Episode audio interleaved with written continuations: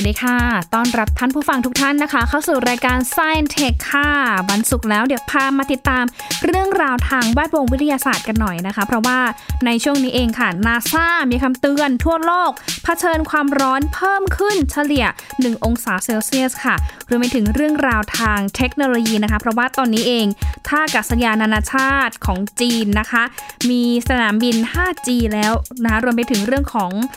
นักวิจัยในอเมริกาค่ะ พัฒนาหุ่นยนต์เคลื่อนที่ในเส้นเลือดของมนุษย์ เพื่อรักษาผู้ป่วยหลอดเลือดสมองค่ะ ติดตามได้ใน Science Tech ค่ะ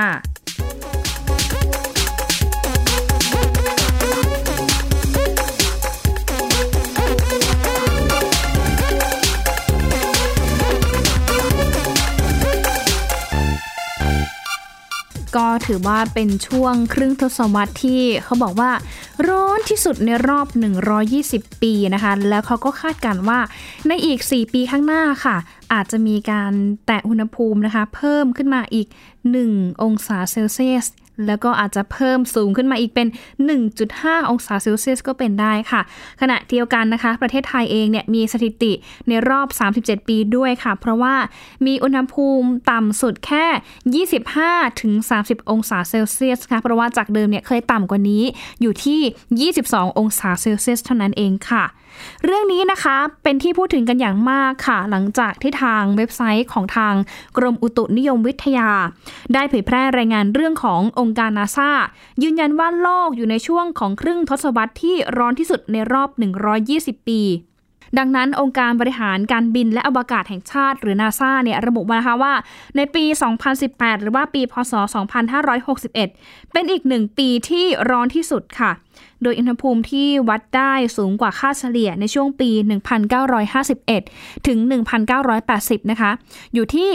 0.83 องศาเซลเซียสนะคะ แล้วก็ถือว่านับว่าสูงสุดเป็นอันดับ 4 นับตั้งแต่ที่มีการบันทึกเอาไว้ในตั้งแต่ปี 1880 ด้วยนะคะ ซึ่งเขาบอกว่าในความเป็นจริงเนี่ยในช่วง 5 ปีที่ผ่านมานั้นนะคะเป็นปีที่ร้อนที่สุดตั้งแต่ที่มีการตรวจวัดแบบสมัยใหม่ด้วยเช่นกันค่ะ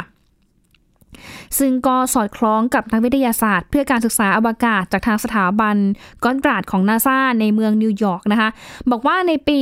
2016 เนี่ยนะคะ ถือว่าเป็นปีที่ร้อนที่สุดเป็นประวัติการ โดยปี 2017 นะคะ ก็จะมาเป็นอันดับ 2 แล้วก็อันดับ 3 ก็คือในปี 2015 นั่นเองค่ะ เขาบอกว่าข้อสรุปที่ว่าสถิติในช่วง 5 ปีนี้ เป็นช่วงครึ่งทศวรรษที่ร้อนที่สุดเท่าที่เคยมีมาในรอบ 120 ปีนะคะ เพราะว่ามีการชี้แจงจากทางองค์การอุตุนิยมวิทยาโลกหรือว่า WMO เนี่ยบอกว่า อุณหภูมิในปี 2016 เนี่ย คือปีที่ทำลายสถิติที่ร้อนที่สุดในประวัติศาสตร์ค่ะ ซึ่งมีอุณหภูมิสูงกว่าระดับเฉลี่ยในยุคก่อนอุตสาหกรรมถึง 1.2 องศาเซลเซียส เนื่องด้วยได้รับอิทธิพลของปรากฏการณ์เอลนิโยที่กำลังทวีความรุนแรงขึ้นนะคะ แล้วก็ทำให้ความร้อนในชั้นบรรยากาศเนี่ยมีค่าสูงขึ้นกว่าปกติ เป็นผลทำให้อุณหภูมิของน้ำทะเล ในมหาสมุทรแปซิฟิกเนี่ยมีความ ร้อนหรือว่ามีอุณหภูมิที่สูงเพิ่มขึ้นตามมาด้วยนั่นเองนะคะ ซึ่งทางสำนักอุตุนิยมวิทยาแห่งสหราชอาณาจักรเนี่ยก็ได้ออกมาเตือนถึงการเพิ่มของอุณหภูมิค่ะ เมื่อเปรียบเทียบระหว่างค่าก่อนยุคอุตสาหกรรมกับในปัจจุบัน ก็ถือว่าเป็นการเพิ่มของอุณหภูมิที่เร็วมากนะคะ เร็วถึงขั้นน่าตกใจค่ะ เพราะว่ามันมา ไวกว่าที่คาดการเอาไว้มากเลยค่ะ เพราะว่าถ้าเพิ่มขึ้นเนี่ยก็ยังอาจจะมีแนวโน้มว่าโรคของเราอาจจะร้อนขึ้นอย่างต่อเนื่องด้วย แล้วก็มีความเป็นไปได้ถึง 10%นะคะที่อุณหภูมิเนี่ยจะเพิ่มขึ้นมากกว่า 1.5 องศาเซลเซียส ในปีใดปีหนึ่ง ในช่วงตั้งแต่ระหว่างปีนี้ เรื่อยไปจนถึงปี 2023 นะคะ หรืออีกประมาณ 3-4 ปีข้างหน้าด้วยเช่นกันค่ะ เรื่องนี้ทางนาซาเนี่ยเขาออกมาเตือนเหมือนกันนะคะว่า อุณหภูมิดังกล่าวเนี่ยจะทำให้เกิดความผันผวนได้ตามแต่ละภูมิภาค แต่ว่าบริเวณแถบอาร์กติกนะคะจะเป็นจุดที่ได้รับผลกระทบจากภาวะโลกร้อน รุนแรงที่สุดก็คือแถว ขั้วโลกเหนือขั้วโลกใต้ด้วยนะคะ เห็นได้จากทานน้ำแข็งที่หัวตัว แล้วก็มีการลดลงของจำนวนน้ำแข็งในทะเลอย่างต่อเนื่องนะคะ โดยเฉพาะตามขั้วโลกใต้นะคะ ซึ่งเรื่องนี้เองทางนักวิจัยจากองค์การอุตุนิยมวิทยาโลกเนี่ยบอกว่าอะจริง ๆ เราควรที่จะให้ความสำคัญกับแนวโน้มสถิติของอุณหภูมิของโลกในช่วงที่ผ่านมานะคะ แล้วก็บอกว่าแต่ละปีเนี่ยนะคะมันสูงขึ้นจากอะไรค่ะ เนื่องจากว่า หลาย ๆ เหตุการณ์เนี่ยมันก็ดูเหมือนจะเป็นอีกปัจจัยหนุน ปัจจัยเสริมที่ทำให้แต่ละปีเนี่ยมีแนวโน้มที่อุณหภูมิเนี่ยสูงขึ้นเรื่อย ๆ ในปีต่อไปด้วย และก็ดูเหมือนว่าสภาวะโลกร้อนเองนะคะ ก็น่าจะสร้างสถิติ อุณหภูมิสูงที่สุดด้วยนะโดยเฉพาะในช่วงนี้นะคะแต่ถ้าย้อนไปดูนะคะว่าปีไหนมีอุณหภูมิสูงขึ้นที่น่าตกใจเนี่ยนะคะก็ต้องไปดูตั้งแต่ปี 2001 นะคะ จนถึงณปัจจุบันก็คือ 2019 ในรอบ 19 ปีเนี่ยเขาบอกว่าเคยเคยเกิดอุณหภูมิพุ่งสูงขึ้นเนี่ยมาทั้งหมดถึง 18 ครั้งโอ้โหก็คือเฉลี่ยปีกว่าๆนะคะ อุณหภูมิก็จะแบบขยับขึ้นขยับขึ้นขยับขึ้น มันก็ถือว่าเป็นตัวเลขที่น่าเป็นห่วงพอสมควรเหมือนกันค่ะ เพราะว่าเรื่องนี้เองทางผู้อำนวยการแห่งสถาบัน GIS นะคะ ก็บอกว่าตั้งแต่ปีที่แล้วนะ เป็นอีก 1 ปีที่มีอุณหภูมิสูงเป็นลำดับต้นๆค่ะ โดยอุณหภูมิเฉลี่ยทั่วโลกเนี่ยเพิ่มขึ้นจากเดิม 2 องศาฟาเรนไฮต์หรือว่าประมาณ 1 องศาเซลเซียส ซึ่งช่วงเวลายาวนานที่โลกต้องเผชิญในปีที่ร้อนที่สุดเนี่ยดูจะสำคัญเหนือกว่าการจัดอันดับความร้อนให้กับโลกในแต่ละปีนะคะ เรื่องนี้อาจารย์ก็บอกว่าเนี่ยแหละนะคะ นอกจากจะเห็นความสำคัญเรื่องของสถิติ หรือว่าการจัดอันดับปีที่ร้อนที่สุดแล้ว ก็ต้องมาดูด้วยว่า หลังจากที่อุณหภูมิมันสูงขึ้น หรือว่าโลกมันร้อนขึ้นเนี่ยโลกต้องใช้เวลายาวนานเท่าไหร่ที่จะต้องเผชิญกับสภาพอากาศแบบนี้ เผชิญกับอุณหภูมิแบบนี้ แล้วมันจะมีผลกระทบอะไรบ้างถ้าหากว่าอุณหภูมิโลกเนี่ยมันสูงขึ้นนะคะ เคยไปสัมภาษณ์เหมือนกัน อาจารย์สุชนาชวนิตนะคะ อาจารย์ก็ถือว่าเป็นนักวิทยาศาสตร์หญิง คนแรกๆของไทยนะคะ แล้วก็ท่านก็เป็นผู้เชี่ยวชาญด้านทะเล เคยไปสำรวจนะคะ บริเวณทานน้ำแข็งแถวขั้วโลกใต้ด้วย อาจารย์บอกว่าจริง ๆ แล้วเนี่ยโลกร้อนนะมันมีผลต่อสัตว์ใต้ท้องทะเลเป็นอย่างมากหนึ่งแหละก็คือ มันจะทำให้น้ำทะเลเนี่ยอุณหภูมิเพิ่มขึ้นด้วย ถึงแม้ว่าจะอยู่ในขั้วโลกใต้นะคะ มีทานน้าแข็งมีอุณหภูมิที่เย็น แต่ว่าถึงกระนั้นถ้าอุณหภูมิเนี่ยนะคะ มันค่อยๆสูงขึ้นเรื่อยๆ แล้วก็อากาศค่อยๆ ที่จะแบบเย็นลง เย็นลงน้อยลงเนี่ยนะคะ มันอาจจะทำให้ตัวแบคทีเรียต่างๆ หรือแม้แต่พยาธิต่างๆนะคะ ที่อยู่ใน พื้นที่มหาสมุทรบริเวณนั้นนะคะ หรือว่าที่อยู่ในร่างกายอยู่ในตัวของสัตว์ทะเลเหล่านั้นเนี่ยมีการเจริญเติบโตได้ดีขึ้น และมันก็อาจจะส่งผลต่อระบบนิเวศ สัตว์ทะเลหลายตัวเองก็อาจจะต้องล้มตายได้นะคะ จากเรื่องของอุณหภูมิที่สูงขึ้น แล้วก็การเติบโตของพวกเชื้อโรคต่างๆ ที่ตามมาด้วยนั่นเองนะคะ ทีเนี้ย มาดูผลค่าวิเคราะห์อุณหภูมิของทางนาซาดีกว่าค่ะเขาบอกว่ามีการรวบรวมอุณหภูมิพื้นผิวทั้งหมดที่ได้จากสถานีตรวจอากาศภาคพื้นกว่า 6,300 แห่ง รวมไปถึงการสำรวจอุณหภูมิที่ผิวน้ำทะเลที่ได้จากเรือ จากทุ่นแล้วก็สถานีวิจัยในแอนตาร์กติกาทั้งหมดนะคะ โดยในช่วง 4 ปีที่ผ่านมาค่ะ มีอุณหภูมิสูงขึ้นมากอย่างผิดปกติ ทั้งที่วัดจากบนภาคพื้นแล้วก็มหาสมุทรซึ่งอุณหภูมิที่เพิ่มขึ้นนะคะ อาจจะเป็นส่วนหนึ่งที่บอกถึงสภาพอากาศที่มีความรุนแรง และกระทบอย่างร้ายแรงต่อระบบเศรษฐกิจ และระบบนิเวศอีกด้วยนะคะสำหรับอุณหภูมิเฉลี่ยของไทยค่ะ เมื่อพิจารณาในช่วง 40 ปีที่ผ่านมาพบว่าอุณหภูมิเฉลี่ยรายปีของไทย มีแนวโน้มสูงขึ้นจาก อดีตนะคะ โดยเฉพาะกลางวันและกลางคืนเนี่ยจะมีอุณหภูมิที่ค่อนข้างต่างกันมาก ซึ่งก็ไม่ได้ร้อนทั้งวันค่ะ แต่ว่าสภาพอากาศในปัจจุบันนี้ก็คือ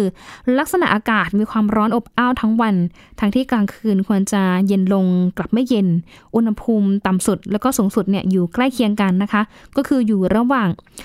30-40 องศาเซลเซียส ก็เลยทำให้คนเนี่ยรู้สึกว่า เอ๊ะอากาศเนี่ยมันมันร้อนจริง ๆ แล้วก็มันร้อนจัดด้วยเช่นกันนะคะ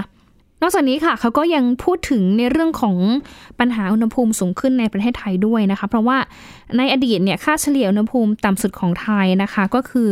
แค่ 22 องศาเซลเซียส อันนี้คือเป็นอุณหภูมิเฉลี่ยนะคะไม่ได้หมายถึง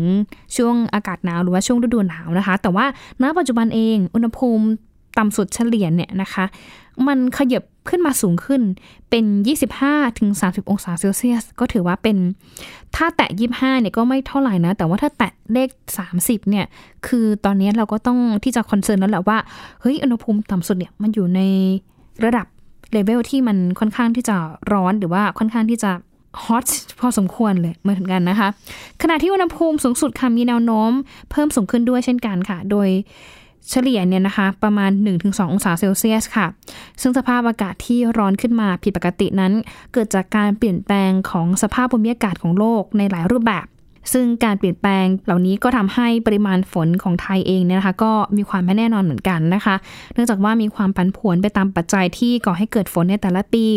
แต่ว่าสิ่งที่ค่อนข้างชัดเจนค่ะ ก็บอกว่าจำนวนวันที่ฝนตกเนี่ยมีแนวโน้มลดลงนะคะ ในขณะที่ความเข้มของฝนตกนั้นก็มีแนวโน้มเพิ่มขึ้นนะคะ ฝนอาจจะไม่ได้ตกกระจายไปหลายพื้นที่ของประเทศไทยนะคะ แต่ว่าขณะเดียวกันเอง พื้นที่ที่มีฝนตกเนี่ยนะคะ อาจจะต้องเผชิญกับปัญหาฝนตกหนักน้ำท่วมฉับพลันน้ำป่าไหลหลากได้ อันนี้ก็ต้องเป็นเหตุการณ์ที่หลาย ๆ คนนะคะ ต้องตระหนักแล้วล่ะค่ะว่า บางจุดเองอาจจะต้องเผชิญกับปัญหาภัยแล้ง แล้วก็ขณะเดียวกันบางจุดเองก็ต้องเผชิญกับปัญหาน้ำท่วม ฉับพลันน้ำท่วมซ้ำซากนั่นเองนะคะเดี๋ยวช่วงนี้พักกันสักครู่ค่ะ ช่วงหน้าพาไปดูเรื่องของอเมริกากันหน่อย เขาบอกว่าตอนนี้มีการช่วงชิงพื้นที่อวกาศ โดยเฉพาะในภาคเอกชนด้วย เพื่อที่จะทำการเชื่อมโลกด้วยอินเทอร์เน็ตค่ะ สักครู่กับ Science Tech ค่ะ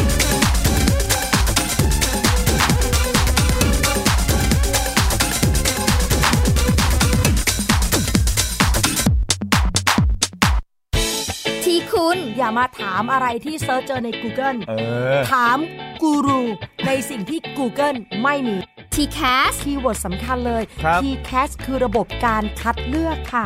ดังนั้นถ้าเราบ่นกันเรื่องของการสอบที่ซ้ำซ้อน มันไม่ได้เกี่ยวโดยตรงกับ TCAS อ๋อ เราไปโทษ TCAS เขาไม่ได้ ไม่ได้ เพราะเขาไม่ใช่ข้อสอบ ถูกต้อง TCAS คือระบบการคัดเลือก อยากให้ฟังจะได้รู้จากกูรูด้านการศึกษา โดยนัทยาเพชรวัฒนา และวรเกียดนิ่มมาก ในรายการทีคุณทีแคสทุกวันเสาร์ 16 นาฬิกา ทางไทย PBS Digital Radio ฟังสดหรือย้อนหลังทางแอปพลิเคชันไทย PBS Radio และ w w w t h a i PBS Radio com แชร์ให้รู้ทุกเรื่อง เตือนให้รู้ก่อนตกเป็นเหยื่อกับภัยในสังคมที่ต้องผจญในรายการ ผจญภัย ทุกวันอาทิตย์ 12 นาฬิกา 30 นาที ทางไทย PBS Digital Radio ฟังสดหรือย้อนหลังที่แอปพลิเคชันไทย PBS Radio และ www.thaipbsradio.com มากกว่าด้วยเวลาข่าวที่มากขึ้น จะพัดพาเอาฝุ่นออกไปได้ครับ มากกว่าให้คุณทันในทุกสถานการณ์ ตามที่กฎหมายดังกล่าวกำหนดเอาไว้ มากกว่ากับเนื้อหาเที่ยงตรงรอบด้านนำมาใช้ในคดีเมาแล้วขับ มากกว่า ในทุกทางออกของสังคม ป้องกันไม่ให้ปัญหาเกิดขึ้น มากกว่ากับข่าวรอบวันในทุกมิติ เครนก่อสร้างเกิดอุบัติเหตุขึ้น มากกว่าด้วยการวิเคราะห์ที่ตรงจุด ความพยายามของภาครัฐที่จะแก้ปัญหา และมากกว่ากับทีมข่าวมืออาชีพ ข่าวไทย PBS ให้คุณได้มากกว่า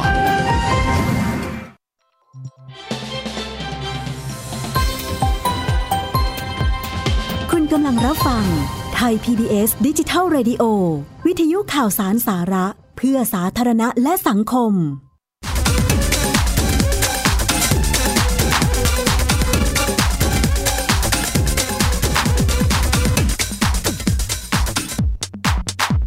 กลับเข้าสู่ Science Tech ช่วงที่ 2 กันหน่อยนะคะ ช่วงนี้พาไปท่องโลกอวกาศกันหน่อยค่ะ หลังจากที่มีกระแสข่าวว่า เอกชนของอเมริกาเนี่ยนะคะ ไปช่วงชิงพื้นที่อวกาศเพื่อที่จะเชื่อมโลกด้วยอินเทอร์เน็ตนะคะ เพราะว่าตอนนี้เองมันมีการแข่งขันบนอวกาศในศตวรรษที่ 21 ที่นำทีมโดย Amazon แล้วก็ SpaceX ค่ะ รวมไปถึงเอกชนรายอื่น ๆ ด้วยนะคะ ที่กำลังแข่งขันกัน กระโจนเข้าสู่วงโคจรอวกาศ เพื่อให้บริการอินเทอร์เน็ตไปยังพื้นที่ที่ห่างไกลบนโลกใบนี้นั่นเองนะคะ เขาบอกว่ามีมากกว่าถึง 12 บริษัทเอกชนค่ะ ได้ถามถึงข้อกำหนดกฎเกณฑ์จากทางรัฐบาลสหรัฐ ในการให้อนุญาตเอกชนดำเนินการกลุ่มดาวเทียม เพื่อให้บริการอินเทอร์เน็ต แม้ว่าจะไม่ใช่เอกชนทุกรายที่ต้องการจะเชื่อมต่อผู้คนนะคะ แต่ว่าหลายรายเองก็มีความทะเยอทะยานนะคะ คือเรียกได้ว่าแบบพุ่งเต็มที่ในการที่จะเชื่อมโลกทั้งใบเอาไว้ด้วยกันนะคะ ไม่ว่าจะเป็นเจฟบีซอสผู้ก่อตั้ง Amazon นะคะ ที่ประกาศว่าต้องการให้มีบรอดแบนด์ทุกที่ทั่วโลกนั่นเองค่ะ เขาบอกว่าครึ่งหนึ่งของประชากรโลกหรือมากกว่าประมาณ 3,000 ล้านคนนะคะ ไม่มีอินเทอร์เน็ตใช้งาน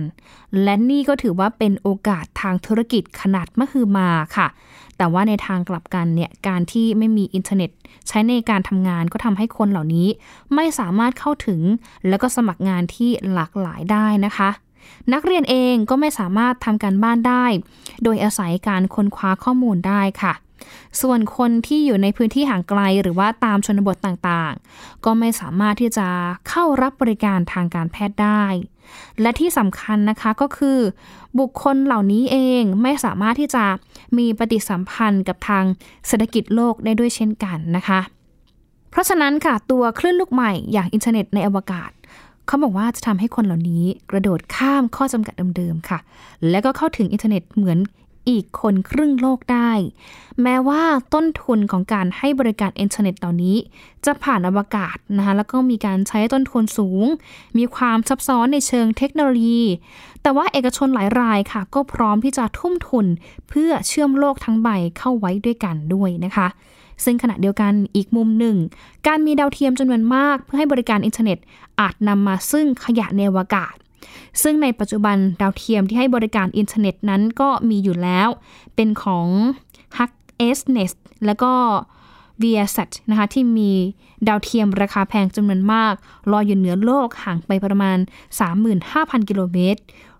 ก็ครอบคลุมพื้นที่บนโลกขนาดมหาศาลด้วยนะคะ แต่ว่าในเรื่องของการบริการอินเทอร์เน็ตนั้น มีทั้งในเรื่องข้อจำกัด แล้วก็ค่าใช้จ่ายหรือว่าราคาในการใช้บริการค่อนข้างที่จะแพง ก็เลยทำให้มีผู้ใช้งานจำนวนน้อยนั่นเองค่ะ แต่ถึงกระนั้นนะคะแม้ว่าจะมีข้อจำกัดหลายอย่างที่รายงานไปนะคะ ดาวเทียมอินเทอร์เน็ตใหม่นี้จะมีขนาดที่เล็กกว่านะคะมีราคาที่ถูกกว่า และก็อยู่ใกล้กับโลกมากกว่า ซึ่งโดยทฤษฎี สัญญาณจะเดินทางได้รวดเร็วกว่าค่ะและในเกมอวกาศนี้นะ นอกจากจะมี Amazon SpaceX แล้วนะคะ ก็ยังมี OneWeb ค่ะ ที่มีนักลงทุนจำนวนหนึ่ง หนุนหลังอยู่ค่ะ อย่างเช่นคุณริชาร์ดนะคะที่เป็นผู้ก่อตั้ง Virgin แล้วก็ Qualcomm และ SoftBank ด้วยเช่นกันนะคะ อุตสาหกรรมอินเทอร์เน็ตในอวกาศเนี่ยเขาบอกว่ายังถือว่าเป็นช่วงของการเริ่มต้นนะ แต่เขาระบุเอาไว้นะคะว่าอย่างน้อยเนี่ยก็น่าจะใช้เวลาประมาณ 3 ปี ที่ อาจจะมีการเห็นบริการอินเทอร์เน็ต ผ่านทางดาวเทียม แล้วก็แพร่กระจายไปทั่วโลกนะคะโดยเฉพาะตามพื้นที่ที่อยู่ห่างไกล ที่สามารถเข้าถึงอินเทอร์เน็ตได้ ทั้งในเรื่องของการทำงานที่หลากหลาย การศึกษารวมไปถึงการเข้าถึงบริการทางการแพทย์ที่จะเป็นส่วนหนึ่งนะที่ทำให้พวกเขาเนี่ยรู้ทันก้าวทันเรื่องของระบบเศรษฐกิจโลกด้วยเช่นกันค่ะ เอาละค่ะจากเรื่องอินเทอร์เน็ตนะคะไปดูอีกเรื่องหนึ่งนะคะ เรื่องของเทคโนโลยี 5G ค่ะ ตอนนี้นะคะจีนเนี่ยมีการใช้สนามบิน 5G แล้วค่ะ อยู่ที่ท่าอากาศยานนานาชาติด้าซิงที่ปักกิ่งนะคะ เขาบอกว่าเป็นสนามบิน 5G เต็มรูปแบบแห่งแรก เมื่อเอกชนจีนนะคะ ไม่ว่าจะเป็นหัวเว่ยแล้วก็ China Eastern Airlines นะคะกับ China Unicom เนี่ยร่วมมือการจัดตั้งระบบ 5G ในระบบต่างๆ ของเขตสนามบินนะคะ เพื่อที่จะเป็น Smart Travel System แล้วก็คาดการณ์นะคะว่าจะเปิดให้บริการได้ในสิ้นเดือนตุลาคมนี้ด้วยเช่นกันค่ะสำหรับระบบ Smart Travel System นะคะก็จะทำให้การบริหารของสนามบิน สะดวกรวดเร็ว แล้วก็ไร้กระดาษมากขึ้นค่ะ อย่างผู้โดยสารจะเช็คอินนะคะเขาก็บอกว่าก็จะไม่มีการออกบัตรที่นั่งขึ้นเครื่องแล้วนะคะ แต่ว่าเขาจะใช้ระบบรักษาความปลอดภัย เป็นระบบรู้จำใบหน้าหรือว่า facial recognition นะคะ ส่วนการบริการสัมภาระก็จะเป็นแบบไร้กระดาษด้วยเช่นกันค่ะ ก็จะมีการ ให้บริการนะคะที่ใช้ AI เข้ามามากขึ้น รวมไปถึงการทดสอบความเร็วอินเทอร์เน็ตที่วิ่งบนเครือข่าย 5G ที่สนามบินแห่งนี้ เขาบอกว่าสามารถที่จะวิ่งได้เร็วถึง 1.2 กิกะบิตต่อวินาทีนะคะ ซึ่งเขาบอกว่าเร็วกว่าระบบ 4G ถึงร้อยเท่าแหมสแกนแป๊บเดียวนะคะ ระบบทำงานปุ๊บปั๊บเลยทันทีนะคะ ผู้โดยสารเนี่ยนะคะที่เดินทางกับสายการบิน China Eastern เนี่ยเขาบอกว่าสามารถที่จะ ใช้การสแกนใบหน้าเพื่อทำการเช็คอินกระเป๋า การผ่านด่านรักษาความปลอดภัยของทางสนามบินได้ และก็ผ่านไปขึ้นเครื่องได้ด้วยเช่นกันค่ะ เพียงแค่แสดงพาสปอร์ตแล้วก็บัตรขึ้นเครื่อง และผู้โดยสารสามารถติดตามสัมภาระของตัวเองได้ง่าย ๆ ผ่านโทรศัพท์มือถือแอปพลิเคชันของสายการบินนั้นๆนะคะ เพื่อที่จะทำการเช็คอินกระเป๋า แล้วก็ติดตามสถานะของกระเป๋า หรือว่าสัมภาระของตัวเองด้วยนะคะว่า เดินทางมาถึงหรือยังโดยการกดตรวจสอบผ่านทางแอป ได้ตลอดเวลานั่นเองค่ะ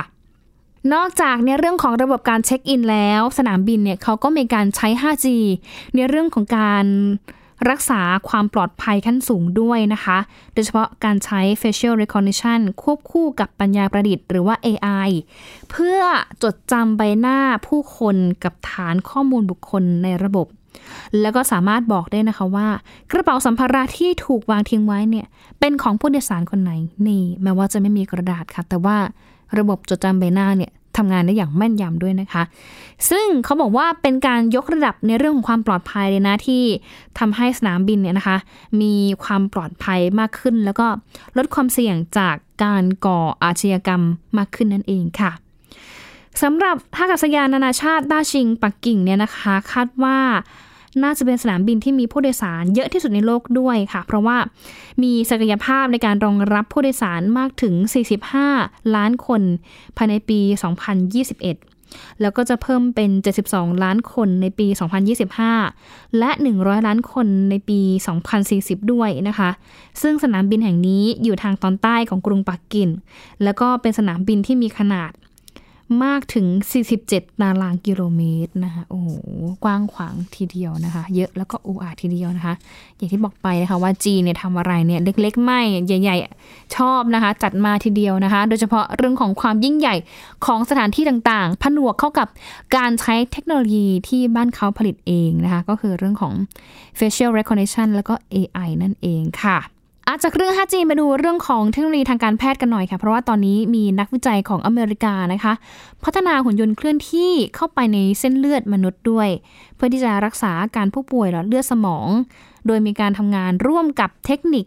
การผ่าตัดทางการแพทย์ ซึ่งถือว่าจะช่วยลดปัญหาในเรื่องของโรคหลอดเลือดที่เป็นสาเหตุหลักของผู้เสียชีวิตจำนวนมากในอเมริกาและทั่วโลกด้วยเช่นกันค่ะ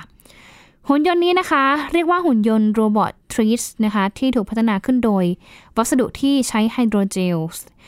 แกนกลางของหุ่นยนต์เนี่ยพัฒนาโดยวัสดุโลหะผสมไนทินอลค่ะ ที่มีลักษณะเป็นข้อต่อขนาดเล็ก เชื่อมต่อกันเป็นเส้นยาว ในการเคลื่อนที่ด้วยระบบแม่เหล็กไฟฟ้า ที่มีความปลอดภัยเมื่อใช้งานในร่างกายของมนุษย์ ซึ่งเรื่องนี้เองค่ะทางนักวิจัยเขาคาดการว่า ในอนาคตเองนะคะจะสามารถพัฒนาหุ่นยนต์ตัวนี้ ให้มีขนาดเล็กมากนะคะรวมไปถึงหุ่นยนต์เองก็อาจจะสามารถใช้แสงเลเซอร์ ยิงทำลาย การจับตัวของไขมัน แล้วก็เส้นเลือด การจับตัวของไขมันในเส้นเลือดด้วยเช่นกันนะคะ เพราะว่าโรคหลอดเลือดสมองเนี่ยนะคะถ้าแบบแบ่งเป็น ประเภทใหญ่ๆเนี่ยสามารถที่จะแบ่งเป็น 2 ประเภทค่ะก็คือ โรคหลอดเลือดสมองชนิดสมองขาดเลือด หรือว่า ischemic stroke นะคะแล้วก็ภาวะเลือดจับแข็งตัวไม่สามารถที่จะสูบส่งไปตามเส้นเลือดได้ เหมือนเป็นการบล็อกสายยางนะหรือว่ามีก้อนอะไรมาอุดตันสายยางอะไรประมาณนี้นะคะ แล้วก็มีโรคหลอดเลือดสมองชนิดเลือดออกในสมองหรือว่า hemorrhagic stroke ด้วยนะคะ ซึ่งเป็น ในภาวะของเส้นเลือดในสมองแตกนะคะที่พบมากในกลุ่มของผู้สูงอายุ เพราะว่าการรักษาปัจจุบันเองนะมีการใช้ยารับประทานลดการแข็งตัวของเลือด แล้วก็ทำการผ่าตัดออกมาเท่านั้นเองค่ะแน่นอนค่ะว่าถ้ามีตัวเทคโนโลยีหุ่นยนต์โรบอททริสเนี่ยนะคะ น่าจะใช้เวลาวิจัยอีกสักระยะหนึ่งค่ะ แล้วก็ได้รับความปลอดภัยทางด้านการแพทย์ก่อนที่จะทดสอบ ใช้งานได้จริงกับทางร่างกายมนุษย์นะคะ เนื่องจากโครงสร้างเลือดในสมองมนุษย์เนี่ยมีขนาดเล็ก และก็มีความซับซ้อนสูงค่ะ รวมไปถึงความเกี่ยวข้องกับระบบสั่งการในร่างกายของมนุษย์ทั้งหมดด้วยนะคะ ทั้งหมดนี้คือ Science Tech ค่ะ ติดตามกันได้นะคะ ทุกวันจันทร์ถึงวันศุกร์ค่ะ เจอกับยีนแล้วก็หญิงสลับหน้าที่มาดูแลท่านผู้ฟังทุกท่านด้วยนะคะ หมดเวลาแล้วลาไปก่อนค่ะ สวัสดีค่ะ